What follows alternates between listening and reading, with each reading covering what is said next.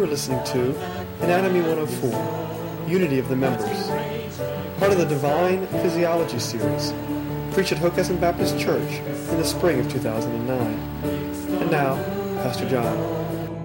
We will fight with faith and valor. With faith victorious on every side. I have a confession. My wife and I were church hoppers.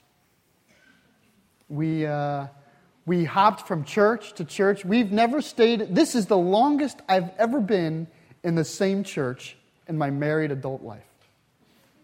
Now, I'm like a recovering church hopper. But uh, on the, it's, it's not really so bad as it was because we were compelled to be church hoppers because in the military, you, you hop. You're always hopping. In fact, there were times we were members of churches for six months, times we were members for a year, and it's difficult because you get somewhere and you, and, you, know, you want to do all that thoughtful, God seeking searching that goes on to find the right church. Um, certainly, you know how that is, and you want to find that. But you, if you're only going to be somewhere for 18 months or for a year and a half, you can't search for 18 months or a year and a half, or you haven't been very much good to anybody. And so we would kind of go through this move, search, settle, and by the time we'd kind of settled in, ah, this is nice, it was time to prepare for transition again. But we were typically at a church just long enough, and we were, we were invested kind of people, so we would invest ourselves just deep enough that for whatever time we were at a church, we had the opportunity or the curse, depending on which church it was, to get to know the real church. You know I mean, the real church. The church, this isn't the real church. This is service. But the real church is, what, is what's going on among us. And we would be there just long enough to, to kind of experience the real church. And what I mean by that is, in the time we'd be there, something would happen. There'd be something that would happen in the life of the church that would kind of allow it to show its true colors, and we'd be there to watch it. Or our friends, our deep friends that we would make, they would leave, and so we we're kind of forced to see are we here because of friends, or are we here for a more genuine reason? Or we'd realize that there's others in the church that will never leave, despite all your prayers, they're there. You know, or you're just there long enough that the excitement wears off. You learn the, the pastor's rhythm, you know, that nothing surprises you from the sermons anymore. Whatever it is, we were there long enough to kind of learn the reality of church, real church, not, not fake church. And namely, the church, every time, we're there, every time we've been in a church, even for a year or two years, we've come to realize that the church is the people. For better or worse, it's the people. That little adage about here's the church, here's the people at the door. That's, it is true. The church is the people. I can't do it. So imagine it done well, and, and, and that's good enough. But the church is the people, and, and it could be good and it could be bad. And don't get me wrong, people are good. Most of my best friends are people. But, but the church is people, which means that we're going to encounter in church life things that just deal with people. Real church is real people living real lives. Which meant that typically by the time it was come for us to hop again to our next place, Andrea and I were ready. And part of that is, you know, when you're transitioning, there's whole, this whole psychology of transitioning that exists. That when you, when you know you're moving or you're going to a new job or whatever, your spirit and soul begins to just naturally let go of things that you know you have to let go of, and you begin to convince yourself you want to be where you're going in the first place. You, you know how all that works. So, certainly that was working itself out, but there was also a little bit of this whew, we just got to know those, those people, and we had just kind of finally gotten the insight into how significant the job of real church is. And it is intimidating. Real church is intimidating. I think this is kind of the natural cycle of relationships. You know, whether it's a friend or a romance or membership in a church, you kind of find a new church or a new friend, and for that opening season, they're, you're all about that person. They're your best friend, your blood brothers, and you're carving stuff in tree trunks. You're doing whatever it is to be like, this is the best. I love it. It's just all over. And then reality begins to set in, right? That's not real friendship, by the way. That's just kind of fancy. Real friendship, real marriage, real romance, real church is what happens when all of that wears off. and you begin to realize that for me to stay in this relationship requires that I sacrifice. For me to stay in this relationship requires that I, requires that I persist, even though I know that the person receiving it or the people receiving it aren't perfect and they don't deserve it. That's where real friendship happens. And that, in my, in my heart, is where true church happens. This is, this is church. Real church is when you're here long enough that you see real people and you get real deep and you realize that we're not as good as we look in this room and you stay. That's real church.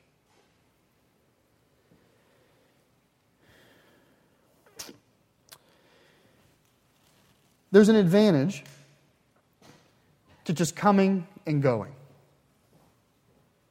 You know, when you just come on Sundays and you sit, and then you leave before any real relationship's been tied, there's an advantage to that. The advantage is there's no strings attached to you. There's an advantage that you're in control. There's an advantage that you don't have to clean up a mess. And you certainly aren't going to make a mess because you're hardly here.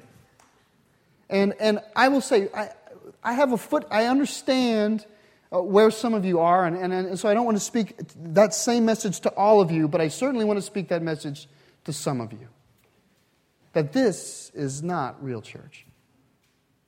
Real church is in that hallway, real church is in the homes, real church is happening in a lot of other places. We're doing something very important. We're, we're fulfilling a, a, a prescribed commandment about what church is, but real church is the people. That sitting and listening is not what it means to be a Christian. It certainly is not in the mind of Paul. Paul spends quite a bit of time trying to convince the churches that he's writing to what real church is. Uh, churches always want to migrate to some, something less than what we're, we're, we're told to. And so, in most of the letters to the churches that Paul writes, he has this massively long list or discussion about the fact that church is the way that you and I and one another relate with one another. That's church. The way we relate with one another and the way that is all done in the name of Christ is church. And that's what Paul talks about not only in Ephesians, but throughout many of his letters, but he certainly does in Ephesians. And it's, it's what we're going to spend our time on this morning in, in the fourth chapter. So if you could open your Bibles to the fourth chapter of Ephesians, we're going to kind of focus on the idea of how we get along with one another.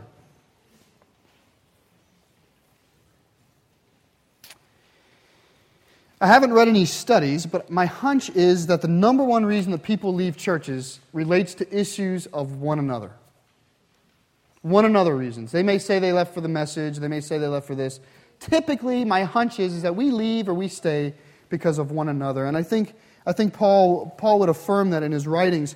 Uh, in, in this sermon series, this divine physiology that, that we're, we're talking about, each Sunday, you can imagine if the human body were under a microscope, we're continually zooming in at the heart of issues.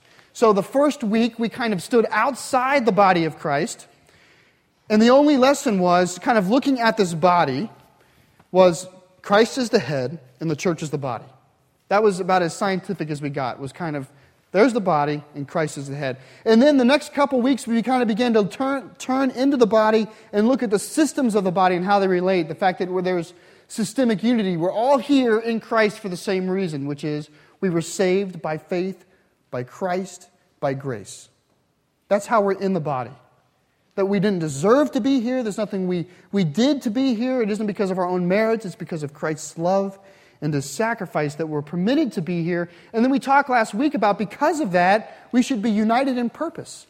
Because we have been saved, we should behave as though we were saved and focus ourselves on the purpose of Christ. Well, this morning we're going to talk about kind of this. Uh, if you zoomed, you know the microscopes that have the, the three lenses?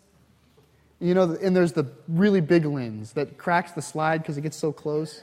You know, the super, I would call it the super lens if I was a biology teacher. Today we're going to use the super lens, not the ultra lens, that's next Sunday. Today's the super lens. We're going to look at the super lens, which is what does the body look like at the molecular level? At the U and the, the, the one cell here and the other cell here and how they relate. That's, that's kind of where the, the letter uh, to the Ephesians is going here. So, I'll, be, uh, I'll pick up in verse 17. We ended last week in verse 16. I'm going to read verses 17 of the fourth chapter all the way to the end of the chapter, verse 32. I encourage you, by the way, to be reading from your Bibles and read along with me here. Paul writes So I tell you this, and insist on it in the Lord, that you must no longer live as the Gentiles do, in the futility of their thinking. They are darkened in their understanding and separated from the life of God because of the ignorance that is in them due to the hardening of their hearts. Having lost all sensitivity, they have given themselves over to sensuality so to, as to indulge in every kind of, of impurity with a continual lust for more. You, however, did not come to know Christ that way. Surely you heard of him and were taught in him in accordance with the truth that is in Jesus. You were taught, with regard to your former way of life, to put off your old self, which is being corrupted by its deceitful desires, to be made new in the attitude of your minds, and to put on your new self, created to be like God in true righteousness and holiness. Therefore, each of you must put off falsehood and speak truthfully to his neighbor, for we are all members of one body. In your anger, do not sin. Do not let the sun go down while you are still angry, and do not give the devil a foothold. He who has been stealing must steal no longer, but must work, doing something useful with his own hands, that he may have something to share with those in need. Do not let any unwholesome talk come out of your mouths, but only what is helpful for the building up of others and according to, and according to their needs, that it may benefit those who listen. And do not grieve the Holy Spirit of God with whom you were sealed for the day of redemption. Get rid of all bitterness, rage, and anger, brawling and slander, along with every form of malice. Be kind and compassionate to one another, forgiving each other, just as Christ God forgave you. That's the end of the fourth chapter. Now, a lot can be said here. I'm going to remind you that we're doing a study of the church in Ephesians, not a study of Ephesians. So we're going to have to leave some things unsaid. But what I will begin by saying is, is, is look at how Paul begins this conversation. He says, So I tell you this. In fact, I insist upon it. No longer live like the Gentiles. That's how Paul begins this conversation. And I would say this he's kind of saying it in this way. So, if, you've been, if you say you've been saved by Christ, if you say you're in a new body, if you say that you have the Spirit working in you and God's presence around you and that you're responding to His call, something has to change. You cannot continue to live like the world does. That's what Paul's saying. So if you are a Christian, if you are a Christian, something's got to change. That's how he begins this. So I say to you, you must no longer live as the Gentiles do. We have to look different.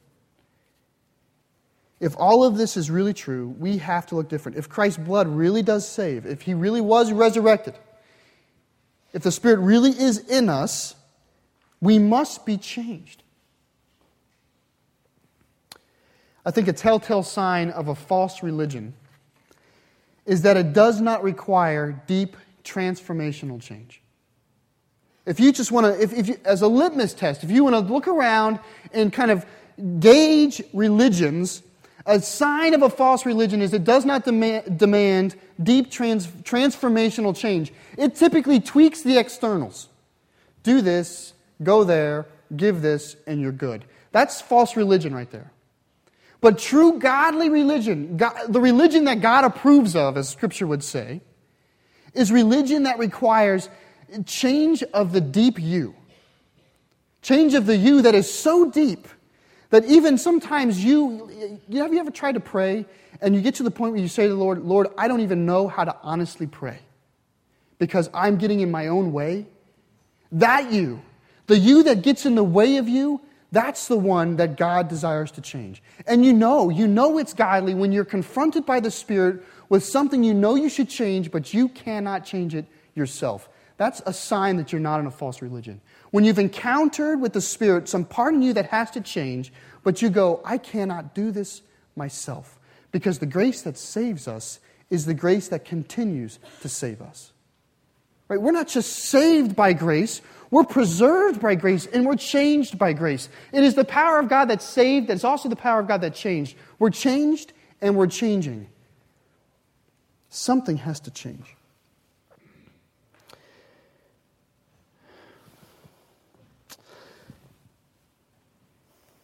The Lord requires these changes in our deep places. Now, in, in, in the following verses, he, uh, Paul begins to talk a little bit about issues of holiness, about putting off the old self and putting on the new self. And this is good, but we're going to push it to next week. Next week, we're going to be using the ultra lens. We'll be inside the cell, wondering what's going on inside of the individual cell. But today, we're going to, we're to, we're to push that off for the second, and we're going to go to verse 25, where Paul begins to kind of reflect on community virtues. These virtues and these issues of, of character that deal with how we engage with one another. And so, what we see here from 29 all the way to 32 is kind of a list of vices and virtues. Paul gives a vice and he gives you a virtue. So he says, put off falsehood, tell the truth. See how that works? In your anger, do not sin. In fact, don't go to bed angry. He says, stop stealing, and then what? Give generously to those in need. Don't, don't have unwholesome speech among you. Rather, speak so as to build people up as, you, as they need and to those who might listen. And then he says, it kind of summarizes, he kind of has this full sentence in the end of, get rid of your bitterness and rage and your malice and all of these things. Set those aside and rather use loving kindness and compassion and forgive as Christ forgave you. That's verse 32. So he kind of builds this, this picture here of vices and virtues alongside one another, and it's kind of a fruit of the Spirit list. It's not an exhaustive fruit of the Spirit list, it's just indicative of fruits of the Spirit. And he does this in many of his letters. Turn a few pages, if you don't mind, to Philippians chapter 2. You'll see the same pattern again. Chapter 2, verse 1. It should just be like a few pages over.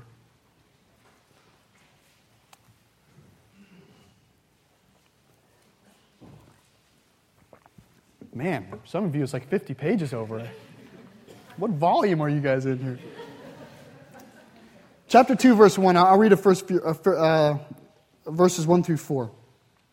If you have any encouragement from being united with Christ, if any comfort from his love, if any fellowship with his spirit, if any tenderness and compassion, then make my joy complete by being like minded, having the same love, being one in spirit and purpose. Do not do nothing out of selfish ambition or vain conceit, but in humility consider others better than yourselves.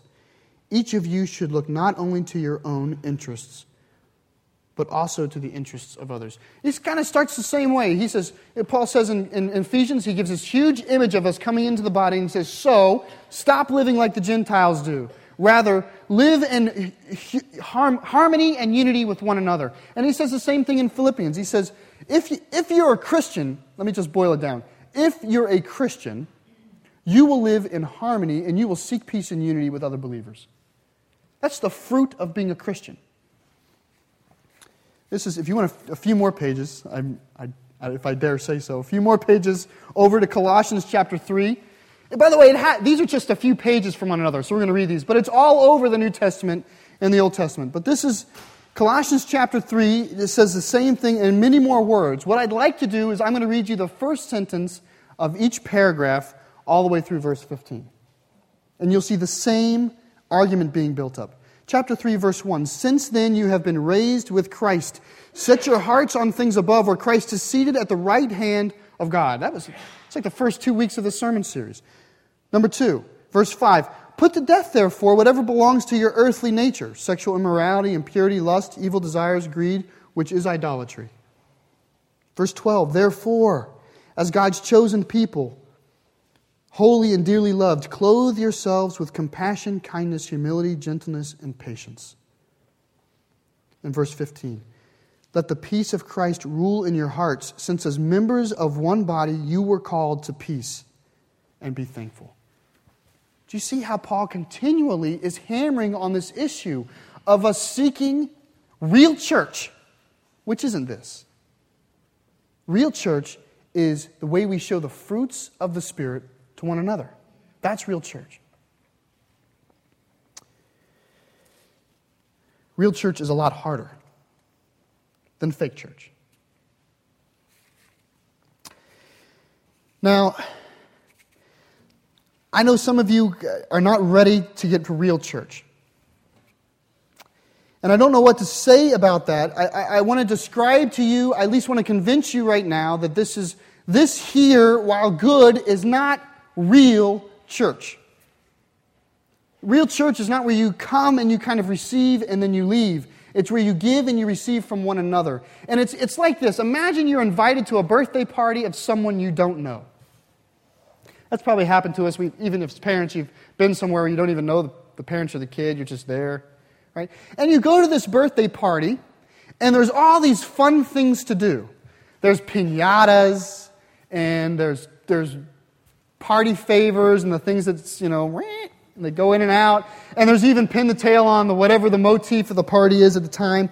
All of that's happening, right? And so you can be at this party that you were invited to, you don't know anybody, and you can be having a great time. But if you don't know the birthday boy, you're missing the party. I mean, the essence of a birthday party is the celebration of that child's life growing. Right? And that's why, that's why parents could care less about all that stuff, because they're just celebrating the birthday of their child. I mean, they're deeply invested in this child's life.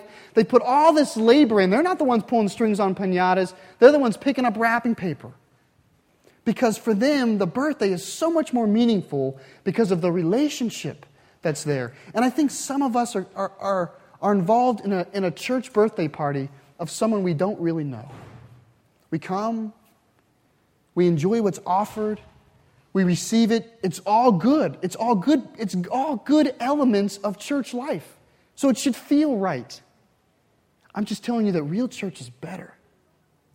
This should feel good, but real church is harder and real church is better. Okay. I want us to take a second. This is what often happens, at least in my life, is after we say this, we kind of brow or blow over these uh, fruits of the spirit lists. We kind of get to them in scripture and we kind of go, here's the vice list, yada yada yada, and then you get to the good list, here's the good list, yada yada yada, and then you keep reading. I want us to I want to kind of stem the tide of that by spending a little bit of time looking at the actual some of the virtues, just some of them. We'll spend a little time just to at least break the habit of passing them by so quickly. And so if you look in verse 25, here's one of the fruits of the spirit that we are called to live out with one another. Therefore, each of you must put off falsehood and speak truthfully to his neighbor, for we, for we are all members of one body. That's, that's what's said to us about truth. Put off falsehood. Now, I think the church is not very good about this. By the way, I think this is a great church. So I'm speaking in general. You guys are take two gold stars and a smelly sticker home with you today. This is a good church, right? But this we every church is not Christ. No church is Christ. We're conforming to his image. So we ought to still wrestle with these ideas. But this idea of put off falsehood and speak truthfully, I do not think in general the church does this well. I think in general that we have become very good at putting on fake smiles and kind of putting makeup over ourselves so that when we come here on Sundays, we, we present a false image of ourselves. When you act like nothing's going wrong, when stuff is going wrong, you are speaking falsehood. If you're supposed to be honest with people, what people besides this are you supposed to be honest with? Likewise, you ought to be ready to receive someone's honesty when it finally comes out. When you finally give your kind of, hey, how's it going? And they say, not good, you need, to re- you need to foster yourself a gentleness to stop and listen and pray with and become part of because real church, that's what real church does. But we speak falsehood all the time. We kind of put on our plastic smile. We kind of act like nothing's going wrong when, when I know and you know that there's wrong stuff going on all over the place. There is no such thing as a normal family. You are not the only abnormal family. We are all abnormal. And we need to speak that truthfully. And some of us, we sit here and we watch, we just know. They won't say it, but we know we're watching this, this family or this person fall off the cliff. And we kind of go, whew, I wish somebody would speak into their lives. Maybe John will preach next Sunday. You're the real church. This is the real church. Your opportunity to speak truthfully to his life is the real church. In my mind, silence is falsehood. What would Jesus say if he knew that you knew that that person needed you and you did nothing? Speak the truth. That's number one. By the way, uh, there's this early church writer, his name's Jerome. He says it this way, speaking of the body of Christ. He says, The eyes of the body is what sees the cliff and calls it out to save it. And I think you need to see yourself that way, that you may be the eyes of this body that sees something, and that you need to be the one to intercede and preserve it in time of danger. Stealing. Stop stealing and give. Oh, I'm sorry. In your anger, do not sin. That's the next one, right? In your anger, do not sin. Now, this is an interesting one because it doesn't say don't be angry. It says in your anger, don't sin. And oftentimes we kind of go, anger is sinful. I don't think it's sinful. I think there's a side of anger that we need to, we need to recognize is not sinful. And it's the side of us that recognizes when there's injustice.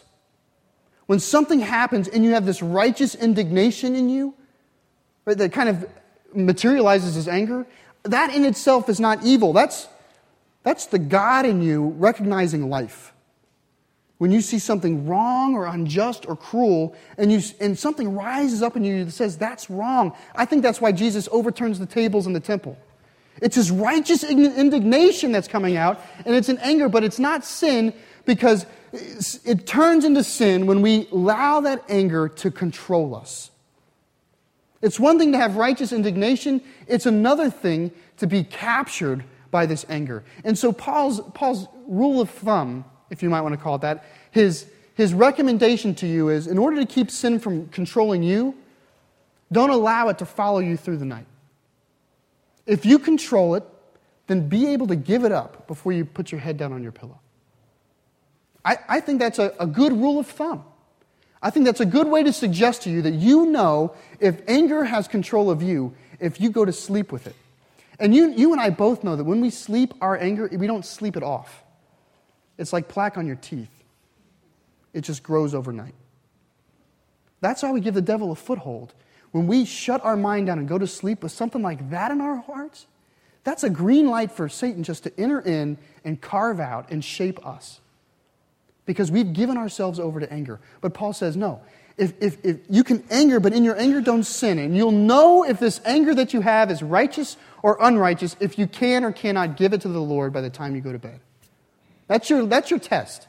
And I would say it also shows a lack of faith in Christ we hold on to this anger. It shows that we don't believe that God will deal with this issue. It shows that we don't believe that God's in control. We have all of this anger that we hold to ourselves. We're saying, God is not just, therefore I have to do something about it.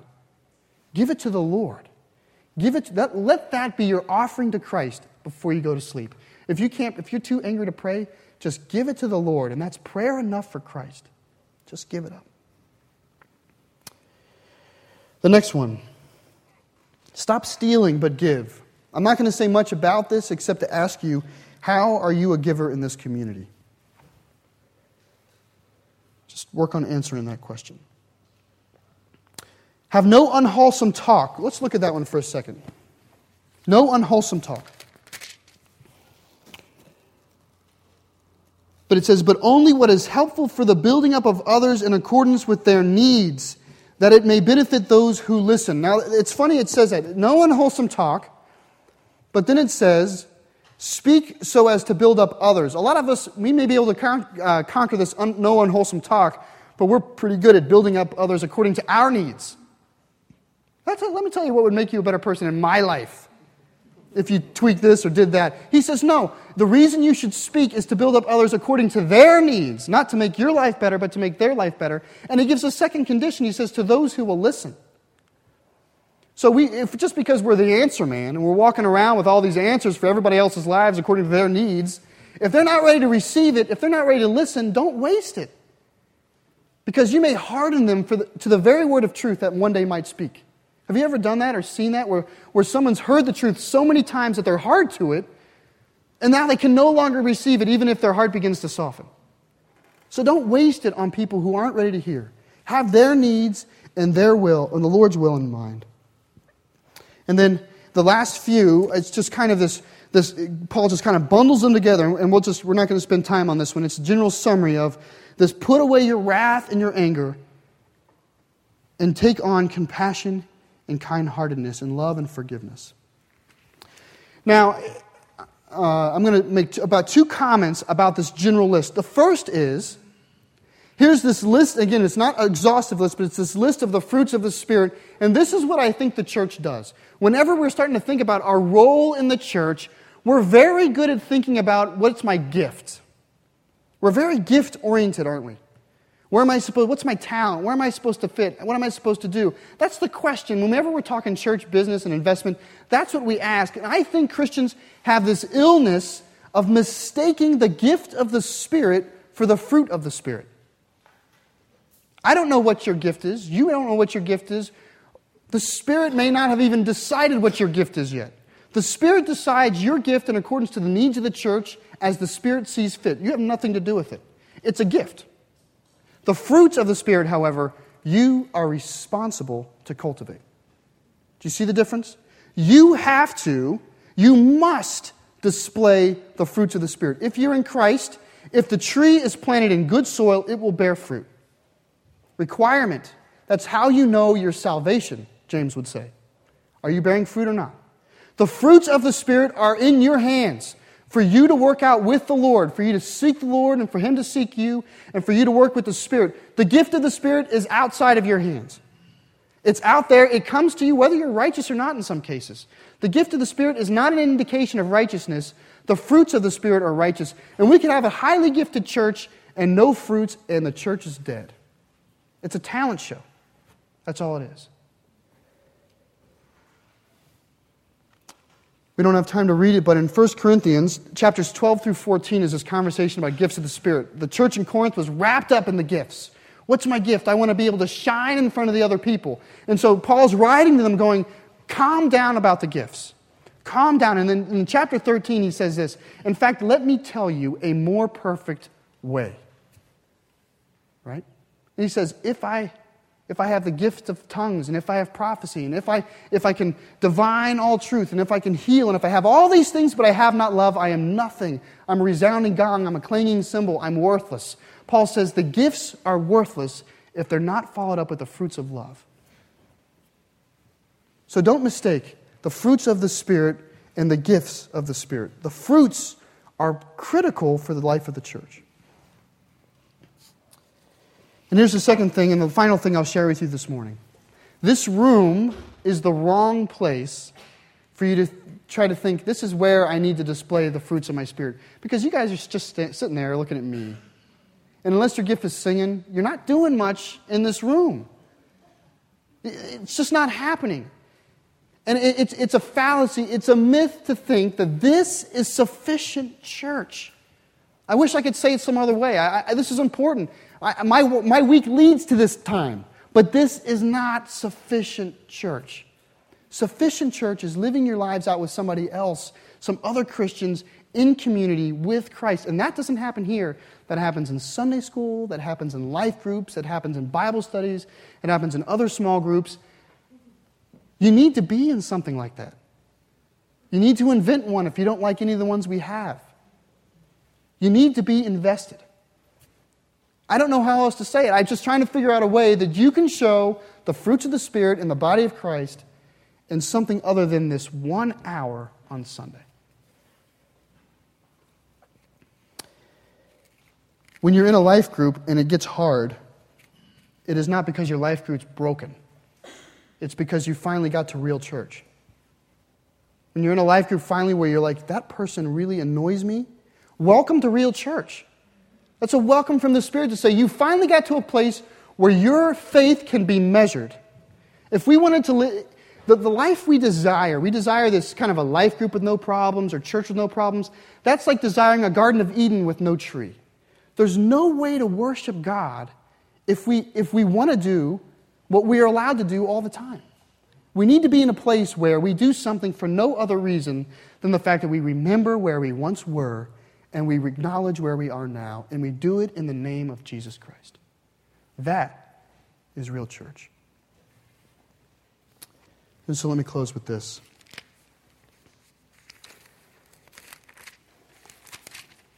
It's from Philippians. I'll read it again. If you have any encouragement from being united with Christ, if you have any comfort in his love, if you've had fellowship with the Spirit or felt the tenderness and the compassion of Christ, if you have any of that, then make my joy complete by being like minded, having the same love, being one in spirit and purpose, and do nothing out of selfish ambition.